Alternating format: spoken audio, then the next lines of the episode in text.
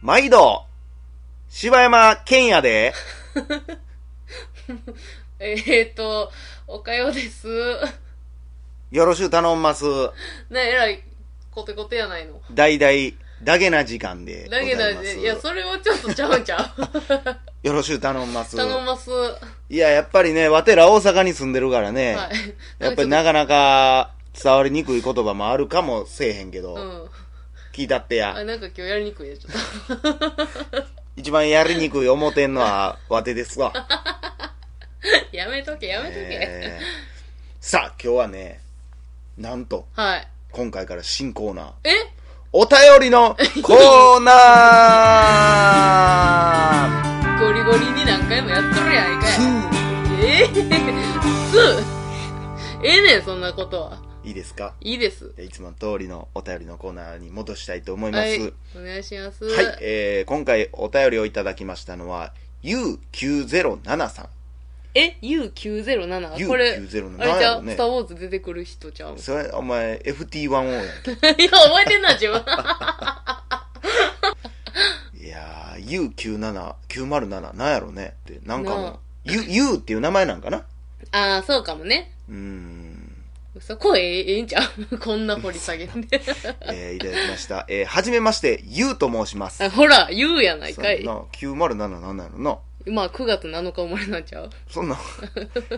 大っぴらに発表していいのかなはじめまして、ゆうと申します。お二人の話を聞いていると、つまらない悩みなど、吹っ飛んで元気になります。おありがたい。ところで、最近ハマっているのが、韓国映画なのですがへ、ーおすすめは、オールドボーイ、悪魔を見た、などです。ストーリー展開や、オチのエグさがたまりません。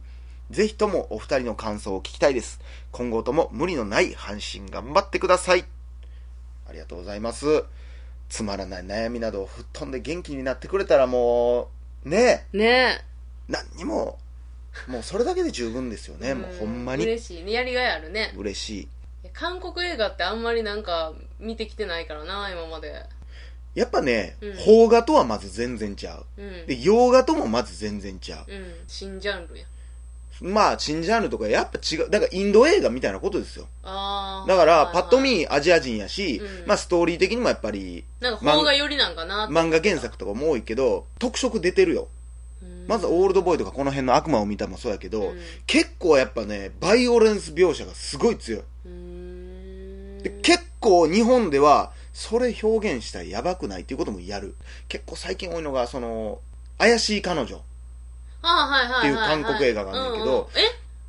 あれ韓国映画やねんな、もともと。そうなん韓国映画でもうむちゃくちゃおもろいってめっちゃ有名なうん。映画やって、それが次どこやったか台湾、なんかもうアジア全国でやってんちゃうかぐらいリメイクされてんねん今。へえ、そうなんや。多部未華子がやってるやん、今。そうそうそう、あれいっちゃん最後やな、多分。もうそうなんやほんまにリメイクで言ったら一番最後。へえ。、で、え他にもやっぱ日本でリメイクされてるのが、あの、あれ何やったかなあの、藤原竜也と山田孝之でやってた、モンスターズか。ああ、はいはい、やってたな。あれももともと韓国の超能力者っていう映画のリメイクやねんけど、へまあ実際俺モンスターズ見てないから何とも言われへんーけど、でも多分やけど超能力者の方がエグかったと思ううん。うやっぱそういうのもだから結構韓国映画で俺が好きなんは、ーんうんあのギャングモンとか好きやうな、んうんうんうん。もう容赦だからそれこそ自分アウトレイジ好き言ってたやんか好きそんなんで言ったらめちゃくちゃおもろいでマジでゴッドファーザーとかもめっちゃ好き。もうたまらんと思うそうなんや。もう新しき世界最高やえー、っとね僕ねこれでもねなんやろうあのー個人的にうんちょっとちゃうんやけうど、ん。この「オールドボーイ」も「悪魔を見た」とか多分このジャンル系とはちょっとずれるけど俺が好きな韓国映画の、そういう事件もんで言ったらイテボン殺人事件やねイテボンっていううん人場所場所の殺人事件やねんけどへーちょっとちゃうほんまにごめんなさいちょっとちゃうえーっとね多分わかこるの系統で好きで言ったら多分母なる証明とかが多分面白いと思うんやけどあようのわー、からんねんけど。イテボンはイテボンハンバーガーショップ殺人事件っていうほんまにあった事件を元に作ってんねんけど、へあのー、あるね、カップルがいて、ふらーっとハンバーガーショップーで、なんかご飯食べたんか、トイレだけ借りようっつって、うん。うん。で、トイレ借りるわっつって、男の人がトイレ行ってる間に、彼女さんは店の前で待っとって、うん。いつまでたっても出てこへんから、あれと思って、トイレ覗きに行ったら、もううんナイフでめった刺しにされてうん。死んでたっていう事件があっうんて、で、容疑者が2人。うん。で、1人は、帰国子女かなんかのうん2人とも英語が喋れる、うんなんか海外育ちのやつ2人が容疑者に上がって、うんでまあ裁判が始まっうて、んでいろんな証拠が出てきたりとか、えー証人が出てきたりして話が展開していくねんけど、うんこれ結局この事件の結末っていうのは、うんまあほんまの事件やからね、うん結末っていうのは誰も逮捕されへんかったっていう事件やねんかえほっていうのは一回どっちかは逮捕されてんけど、でも後でその人がもう一回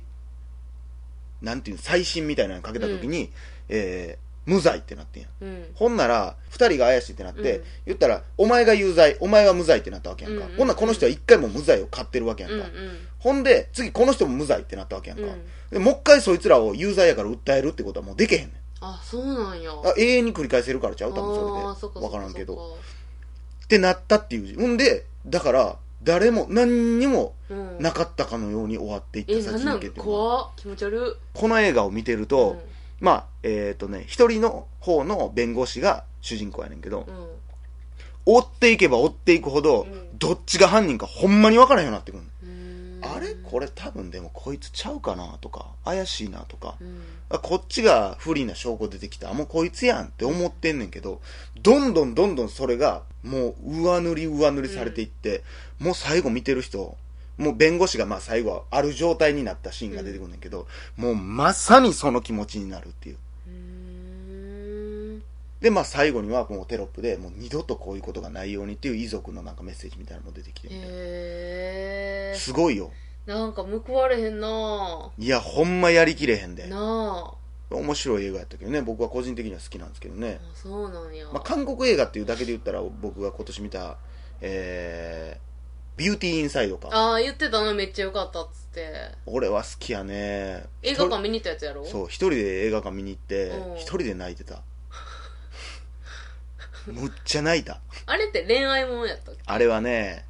恋愛もんやな基本ベースは恋愛やけど、うん入りはめっちゃキャッチーやわ、うんあのーその主人公のうん男の子がうん17歳高校生ぐらいの時に、うん急に目覚めたら全然違う人になってて、はあはあはえってなってでも部屋も一緒やねんで自分の部屋やし、うん全て一緒やねんけあど、うん人だけちゃうんや人だけちゃ うねん何これってなって年齢もちゃうねん誰やねんっうんてなってお母さんにだけ打ち明けて、うんで親友にもまあバレてしまうねんけどそっから学校行かへんようになるからえそのあの変わってることに対してお母さんはどういう反応なのもうそれが普通なのわ受け入れてくれんねんわか分かってくれんねんあ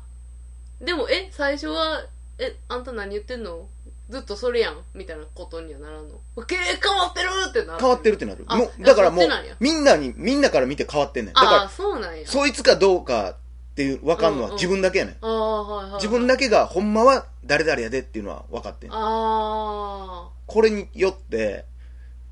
恋愛とかが一切できなくなる、あへえ次の日起きたらもう違う人になってるわけやから、うんなんぼ好きな人ができてもできひんねんな、えで次から次に違う人になっていそくうの毎日あそうなんそう寝れば寝て起きたら姿が変わってるねんある日パッて起きたらめっちゃめっちゃイケメンの男になってたりとあか一回きりやと思ってたわ次から毎次へ日変わんねん、 なんやね、寝たら変わんねんそうなんやで次の日起きたらほんまハゲ散らかした普通のおっさんやったりとかはあ嫌やなほんである時に結構大人になって、その人は、えー、と家具屋さんをやってんねんうんで家具を自分で一人で工場で一人で作って、すごいこだわり抜いた家具を作って、でそれをその親友が売るっていう仕事してうる、ん商品とか家具やから、うんまあ人の家具も見てみようっつって行った時にそこで働いてる女の子に一目惚れしてしまってう、んん、でなんとかあの子と仲良くなりたいっつってで毎日行くねんうんで毎日行くけど毎日容姿が違うから、うん向こうは初めてのようにずっと接してくれるああそうやんなでたまに老人の格好してみたりいろんな、まあ、格好というかいろんな格好で行ってみたりするんだけど、どんな人に対しても優しい子やねんうんうわすごい好きやなと思って、うんで一回この子とデートしてみたいと思って、で明日行こうと思って、うんでパッて起きたらおばはんやったりとかでパッと起きたらもうハゲたおっさんやったりするからうわーもう最悪やなとか言って、うんん、である日パッて出たもう韓流スターもうい超イケメンサラサラヘアで高身長のおーおで、年齢も彼女とちょうど同じど、うんうん同い年ぐらいの。で、その日に家具をパッて見に行って、ーうんこの家具欲しいんやけど、みたいな。ああ、わかりました。つって、なんかバーってちょっとたわいもの話した後に、ういんや、実はずっとあなたのことが好きでした。うんで、デートしてください。つって。あじゃあ今度ぜひみたいないや今日じゃないとダメなんでうす、んうってん言ってめっちゃしつこく行って、うんでもなんとか食事に行くことができて、うんで打ち解けて結構楽しい感じになって、うんで帰んねん、うんほんなら最後その男が「明日も会ってくれませんか?」って言ってうんうんで「ああいいですよ」ってなって次の日もデートが決まんねんな、うんでその男の人はそれから次の日までずっと起きてて、うんでまたデートしてあでー次の日もずっと起きとって3日連続4日連続ぐらいデートすんねんけど、うん5日目ついにうん寝てしまうの、いやーなもう汚らしいホームレスみたいなおっさんになっとって、うんでまあ連絡だけは取ってるから携帯で連絡取るけど、うんうもんう二度とその姿には戻られへんそうわけややんんなさあそこからどうなるかっていう話でうす、わめっちゃ気になるわ でもねこの映画のだからパッと見おばはんが見るような、うんあコミカルな映画なんでしょそういうなんかちょっと面白いなんか超能力的な話なんでしょと思うかもしれへんけど、うんこれはそうじゃないねビューティーインサイドの話やねねそれこう最終的にまあこの女の子と、うんまあまあもうちょいじゃあ喋ってもらおうか、えーうんそれでこの子にもうどうしようもないと、うんもうす自分の容姿変わってしまったし、うんもう戻ることできんから、うんって言ってもう打ち明けてしまうねんうんうんうん実は俺はそういうもんやと、うんもう毎日変わってんねんってなって、う向こうはもう最初「はおちょくってんの?」ってなって、うんなるよね相手にしてくれへんねんけど、まあ前に一回家に呼んだことがあってんけど、もう一回家訪ねていったら今度自分が女の姿の時に、たずはいはいはい急に訪ねてきて、うんえ「もしかしてなんとかさん?」って言われて「そうよ」みたいな「えー?」ってなってで一個だけ確かめていいかと、うんあの変わる姿を見たいって言われてあーじゃないと信じられへんっつって二人で泊まって、うん初めて容姿が変わるのを見て、うんほんまやったんやっていうことはとりあえず信じてもらえんねんな、うんうん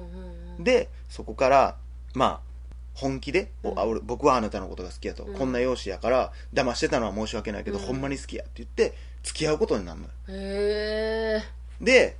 付き合っていって最初の方は彼女の方もうん楽しいねん、うん今日はどんな人やろうとはあかはあ今日女やんとか言って、私より美人やんけ、うんうんうんで親友と3人で飲みに行って、うんちょっと親友やから頼むけどお前今日ちょっと可愛すぎるから1回だけ抱かしてくれへんかみたいな話になったりとか ねこう楽しい日々がしばらく続くねんよ、うん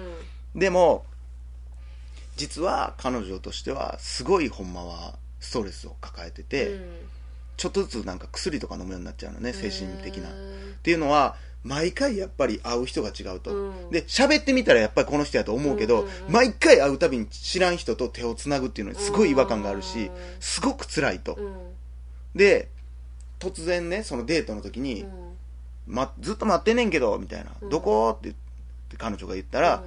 すぐ近くにいるよみたいなこと言って、うんちょけてバッて肩をうんうん後ろから抱くみたいな、うんうんなんかもう全然知らん人がやってきてるから、まあうまあわそうやーってなるわけやんか、でそこぐらいからちょっとなんか険悪になってきてで結局別れようってなっちゃうのね、でそこのところがだからお互い好きやけどうんも、支えていかれへんと思う女性も、これってさ別にその SF っぽい話になってるけうど、んうん実際精神面であることやん